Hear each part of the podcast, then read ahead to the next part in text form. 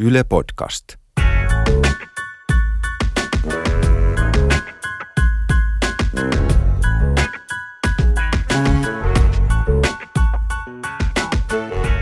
Jussi Heikelä, Miika Särmäkari, MC Särre, podcast, harjoitus.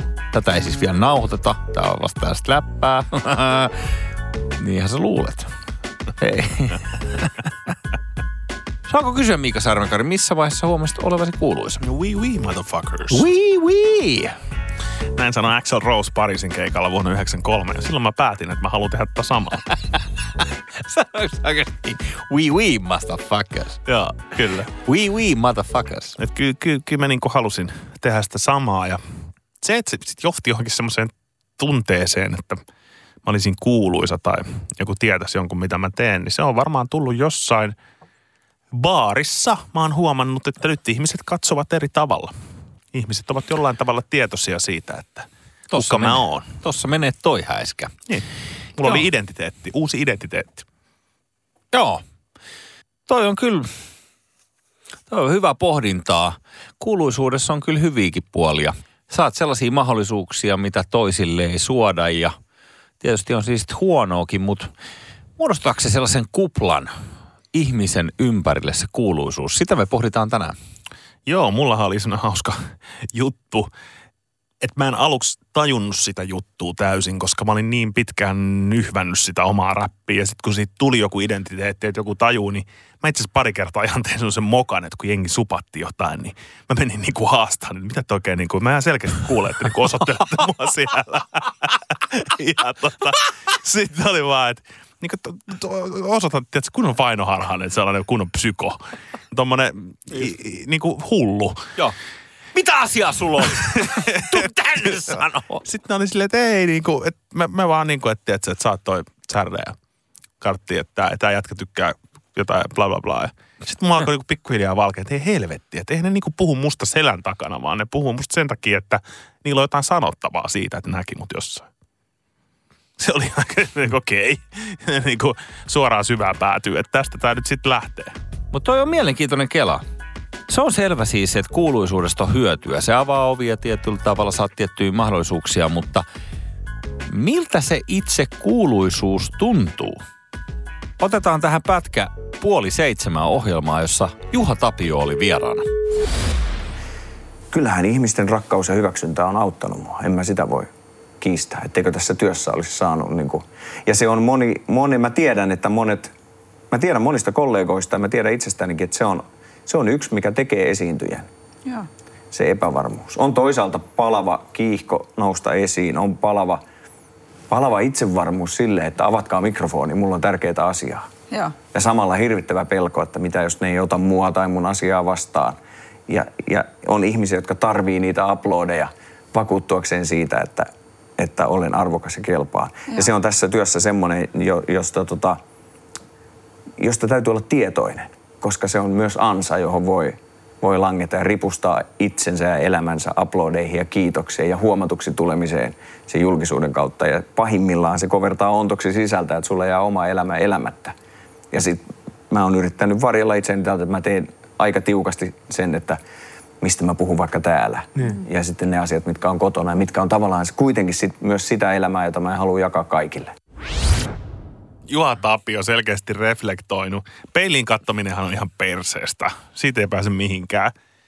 Se on väkinäistä, koska siinähän joutuu vähintään puoliksi rehellisesti niin arvioimaan itseään ja sehän on vittumaista. Ja se suuri paradoksihan tässä kuuluisuuden kuplassa nimenomaan on se, että sä rupeat artistiksi usein jonkun motiivin seurauksena, ettei sun tarvitsisi nyt heti katella sinne peiliin koko ajan.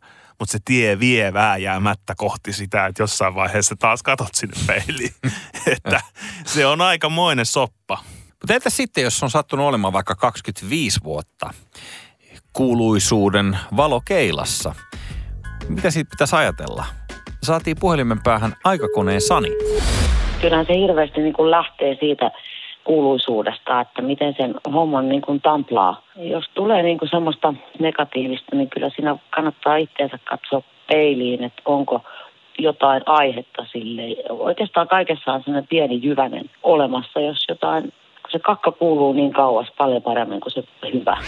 Jos ajatellaan tuota, mitä Sani sanoi tuohon peilin katsomiseen liittyen. Mä väitän, että se on aika vaikeaa, että jos sä oot tällainen kuuluisa artisti, niin sun ympärillä on koko ajan ihmisiä, jotka tarjoilee sulle kaikki erilaisia peilejä. Ja, ja yleensä niissä on aina saatesanona, että sä oot niin kova, mä rakastan sua, sä oot ihan uskoma, sä, oot, sä et taju kuinka hyvä sä oot, sä oot hei oikeasti tosi hyvä. Niin sitten tässä tulee vähän tällainen, tiedätkö kuningatar-mehiläinen kompleksi. Että kaikki rupeaa niinku ruokkimaan sitä yhtä persoonaa siitä, kuinka helvetin kova se nyt onkaan. Joo, ja kun mennään sinne ihan viihdemaailman huipulle, jenkkeihin, mietitään huipputähtiä, LeBron James, koripalloilija tai Post Malone, artisti, niin muun muassa heillä molemmilla on hyvin läheinen ystäväpiiri ympärillään, mitä he on pitänyt alusta asti mukana. Vaikka siis Post Malonella on hirveät tatuoinnit, mä en voi ymmärtää, miten kuka voi olla sen friendisen kanssa. Voi olla, että tässä just on käynyt tämä kuningatar mehiläinen, että sitten on alettu sanoa, että noi on niin ihanat, noi sun tatuoinnit. niin Niin kuin- laittaa pari lisää vielä. Mä näkisin tuohon sun feissiin pari lisää. Niin. Laita muutaman vielä. Mutta leikki leikkinä, niin nämä tyypit pitää jalat maan pinnalla, koska ne on niitä samoja, jotka on ehkä ollut jo siellä lukioajoista asti näiden tyyppien mukana, niin ne aina kun tulee uutta bisnesehdotusta, suosiomahdollisuuksia, kaikkea, niin ne jollain tavalla muistuttaa, että mistä on lähetty ja minkälainen persoona sä oikeasti olet. Ja tämä ihan lasketaan mukaan siihen viidekuplaan, että hei siellä kuplassa pitää sitten olla näitä day one ihmisiä myös Pessissä. Onko tämä se syy muuten, minkä takia niitä posseja pidetään mukana niin kuin rap-artisteilla? toivon mukaan, koska ne possethan voi olla täysin niitä lieveilmiöposseja myös, missä on sitten vaan näitä vastanykästyjä. Niin tällaisia bandwagon hyppäjiä. Niin. Ja silloinhan se olla vähän niin kuin kääntyy itseensä vastaan.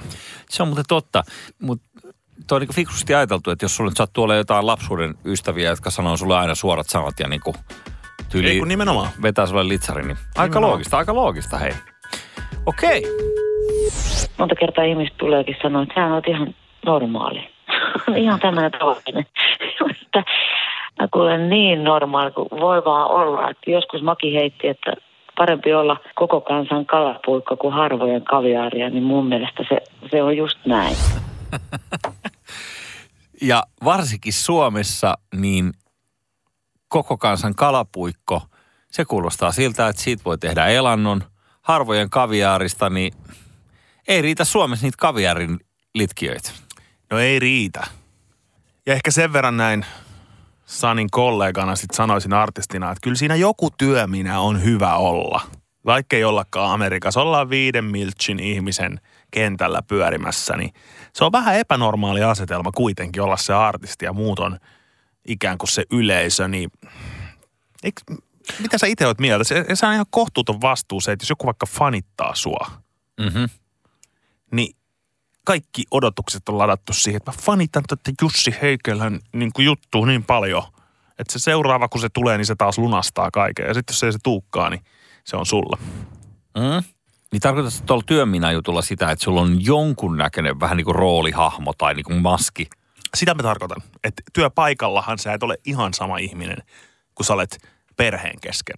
Noin keskimäärin. Joo. Työpaikalla sulla on joku rooli. Perheelle mä aina huudan, mutta Joo. täällä mä oon niin kuin normaali. Voimakas sama. Eikö mä ymmärrän, mitä sä ajat takaa siinä? Öö, no mi- miltä sun mielestä kuulostaa sitten tää Sannin läppä? Fanikunta ja kaikki ne ihmistapaamiset, niin minkä takia ne edelleen tulee joko noihin baareihin tai yökerhoihin kuuntelee, niin on nimenomaan se, että on samaistunut heidän kanssa. Ihan, mä oon monta kertaa viettänyt monta tuntia jonkun ihmisen kanssa vaikka vessan lattialla ja puinut sen henkilökohtaisesti elämää läpi. Siis jonkun fanin vai? tien. Niin. On puhuttu itse, itsemurhista ja on käyty asioita läpi, eikä se mua pelota, vaan tämä on se rikkaus, mitä tästä ammatista saa. Tuo on tavallaan helvetin hienoa ja sit jossain määrin kyllä vähän pelottavaa samalla. onhan se se rikkaus. Siis kyllä mäkin myönnän se, että se kynnys, mikä artistihomman kautta tulee, tutustuu uusiin ihmisiin, on niin matala, kun moni helposti haluaa keikan jälkeen sit vaihtaa pari sanaa ja niin kuin tutustuu. Niin sehän on niin kuin siistiä, että helpommin tulee tavattua just se vaikka Jyväskylän parhaan lounaspaikan pitäjä tai Rollon eräopas tai muuta vastaavaa. Sehän on ihmispsyykkeelle terveellistä niin kuin tutustua uusiin ihmisiin. Mutta sitten siinä on joku tämmöinenkin esimerkki tulee mieleen, että mä oon ollut jossain, joku porukka ollut meidän kanssa hotellihuoneessa jatkoilla. Ja samalla kun me ollaan keskusteltu, niin tuhannen päissä yksi kaveri on niin pitänyt oikein kännykkää ylhäällä ja kuvannut kaikkea, mitä me niin puhutaan. Ja pari kertaa kohteliaasti sanottu, että hei kamera veke, että mitä Joo. järkeä. Me puhutaan jostain, että se korismatsin tuloksesta. Että Joo. että niin kuin, älä kuvaa meitä, että on jotenkin ahdistavaa. Että. Ja sitten ei niin kuin tavallaan osaa erottaa jurissa sitä, että onko hän vieläkin siinä keikalla kuvaamassa vai siellä. Niin tässä just tullaan tähän, että eihän se ole sama molemmille osapuolille. Että Toinen saa tehdä mitä haluaa ja tämän takia just mä itse tykkään pitää pienen sellaisen työminän siinä messissä. Artisteissakin on monenlaisia, että Sani tuntuu oikeasti niin kuin todella hyvältä tyypiltä ja vuoren varmasti hän on ihminen, joka niin kuin pystyy laajamittaiseen empatiaan ja näköjään niin kuin välittää ihmisistä ympärillään tosi paljon. Mutta aika useille artistille tuo menee silleen, että kun sulla on sitä väkeä ympärillä, jotka on niin kuin hehkuttanut, kun Sanikin on oikeasti tehnyt siis mitä 25 vuotta tätä hommaa ja kiertää edelleen erilaisilla kokoopanoilla tuolla.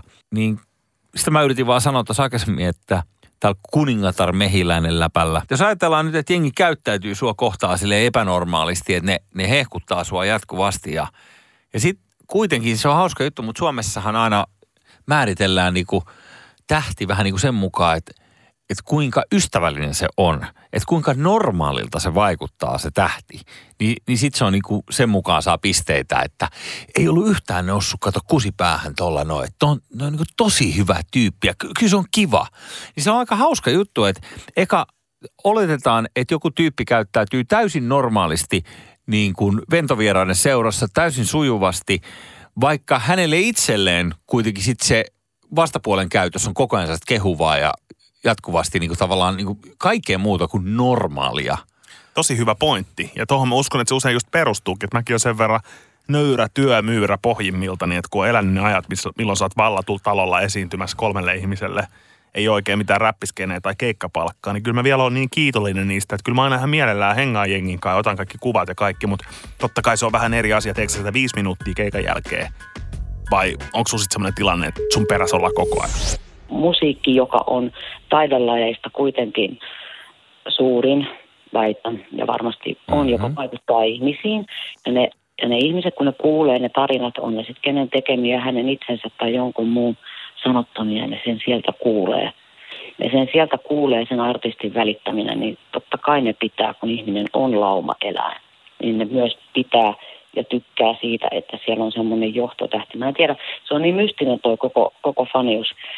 Mulla on itse asiassa kaksi sellaista ja yksi varsinkin tosi, tosi läheinen fani, joka on parisataa keikkaa tullut perässä ja, ja tota, se on sen elämä. Aika hurja kuulosti, joku on tullut 200 keikkaa. Sä ajatellaan lukuna, niin kuin, että, että oot sä ikinä nähnyt yhdeltä artistilta esimerkiksi niin kuin viittä keikkaa? Niin, se on suuri kunnia, mutta se on myös vastuu. Sulla alkaa olla jo vastuu sille fanille. Huhhuh. 200 keikkaa on kuitenkin, se olisi niin kuin 20 vuotta kerran kuukaudessa. Joka kuukausi paitsi miinuskesäloma siitä välistä, mutta kuitenkin. Aivan uskomaton määrä. En mä varmaan eläessäni ollut 200 keikalla, vaikka aika paljon tässä on tullut jotain nähtyä. Niin, niin just tällaisten asioiden valossa, niin kyllä se on aika erikoisluontosta se interaktio fanin ja artistin välillä, että sitä on mun mielestä turhaa liikaa kaunistella, että siinä on jotain normaalia.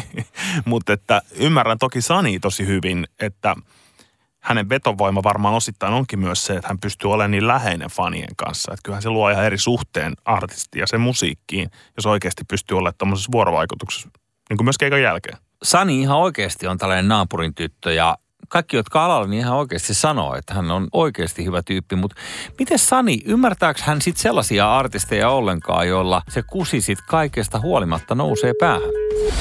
Kyllä mä ymmärrän, koska siihenkin liittyy lapsuus, ihan niin kuin ihmisellä läpi elämää. Saattaa olla tosi herkkä artisti, että rupeaa justiin niin kuin pelkäämään sitä yleisöä ja sitten tulee joku suojamuuri. Mutta sekin on jännää tässä faniudessa, että jotkut fanit vaatii, että se on ihan kyrpä se artisti ja mulkku. Niin sitten se on kova.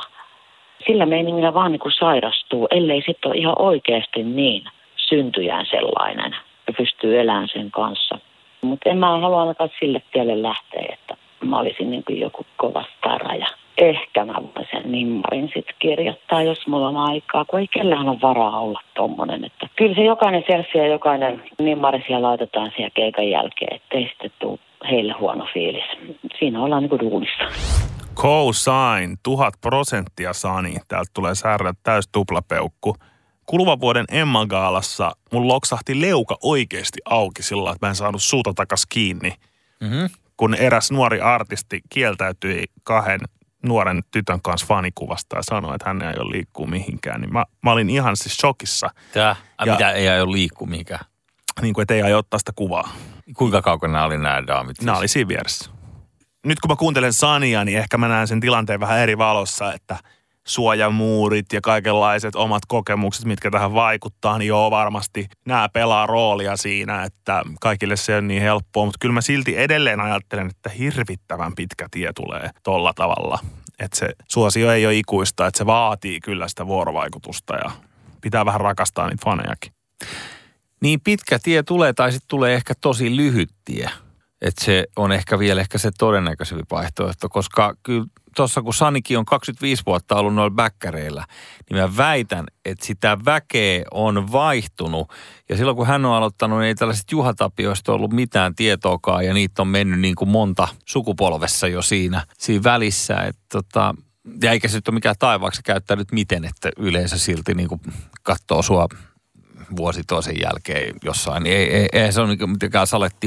Toisaalta mä ymmärrän kyllä sitten taas sitäkin kanttia, että jos kaikki on sun kimpus jatkuvasti, niin sitten siinä tulee sellainen, että sä joudut olemaan et se joudu olemaan välttämättä mulkku, mutta se joudut olemaan tietyissä tilanteissa vähän valikoiva, että onko sitä aikaa tehdä. Mutta esimerkiksi tässä, kun mekin ollaan särre pyöritty näillä erinäköisillä reissuilla, niin parilla reissulla on JVG ollut mukana ja kyllä täytyy sanoa, että kyllä siinä esimerkiksi Galiksen maailmassa niin alkaa olemaan vähän siinä rajoilla, että jaksaako sitä koko ajan sitä juttua, että minne lentokentälle mekin pamahdettiin joku aamu vähän niin kuin laittamaan laukkuja hihnalle ja jotain sekoilemaan ja kaikki oli silleen tukka pystyssä ja niin kuin ettei todellakaan jaksaa ruveta nyt riekkumaan, että kello oli ehkä seitsemän aamulla tai jotain, niin siihenkin tuli kyllä sit sujuvasti sitä porukkaa illegaalellekin kysymään, että anteeksi, hei foto, foto, niin, niin ei välttämättä Gallis nyt ollut kaikesta niin innoissaan, mutta kyllähän tietysti sen anto, että otetaan vaan kuva ja näin poispäin, mutta et, Ei, mutta ihan hyvä pointti. Siis oikeasti se koko luokka voi olla artisteilla myös niin eri.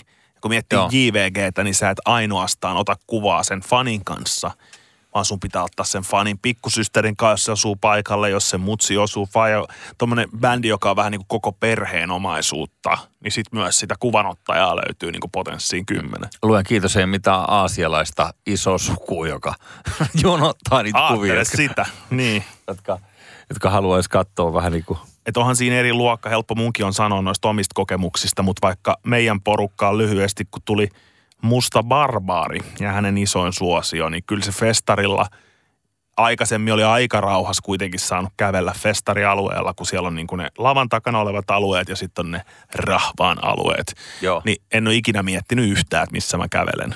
Mutta siinä vaiheessa, kun me mentiin samassa porukassa, niin piti alkaa miettiä, että jos me tästä portista mennään ulos tonne tavalliselle alueelle ja yritetään päästä tonne lounaspaikalle, niin me ei tunnissa päästä.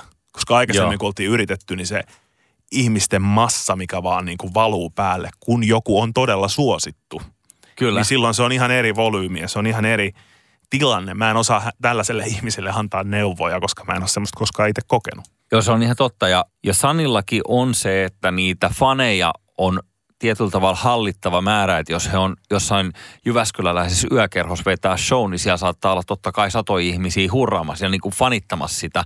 Ja ehkä joku sen kymmentä niistä haluaa sit ottaa kuvan tai tulla muuten vain juttelee tai näin. Mutta ne on kuitenkin jotenkin niin kuin hallittavissa olevia määriä, koska tässä on festari esimerkissä, niin se on vaan niin kuin utter chaos.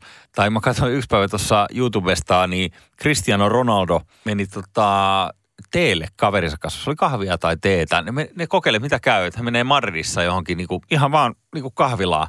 Niin siis eihän se kerran ottaa huikkaa kahvikupista. Koska siinä oli niinku, ne oli vielä jossain se sopeset, ei nyt ollut niin näkyvillä, mutta mutta sitä väkeä tulee juuri niin kauan, kun sä ikinä vaan pystyt nousemaan siitä tuolista ylös. Niin.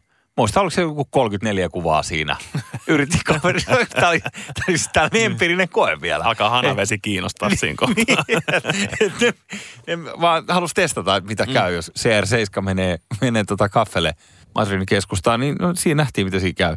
Et ehkä Suomessa kuitenkin sit vielä niin niin ne yleiset, niin kuin kaikki muukin, kun meitä on niin paljon vähemmän niin kuin maailmassa, niin se on niin kuin paremmin hallittavissa se määrä. Jopa niin kuin tällaiseen JVG-tasoisille artisteille, jotka on niin kuin tämän hetken suurimpia. Haaveilijat, kuuluisuuden kupla kun kiinnostaa, niin suosikkeja tarvitaan. Mutta älä ota vaan 50 prosenttia kakusta, koska se ei ole mahdollista. Jos haluat suosion, siihen kuuluu oleellisena osana myös mahdollinen missivaimo, verovelat, kaikki tämä muu, mitä tulee mukana. Se on koko paketti. Take it or leave it. Mihin voi laittaa nimeni? Tähän näin digitaalinen allekirjoitus.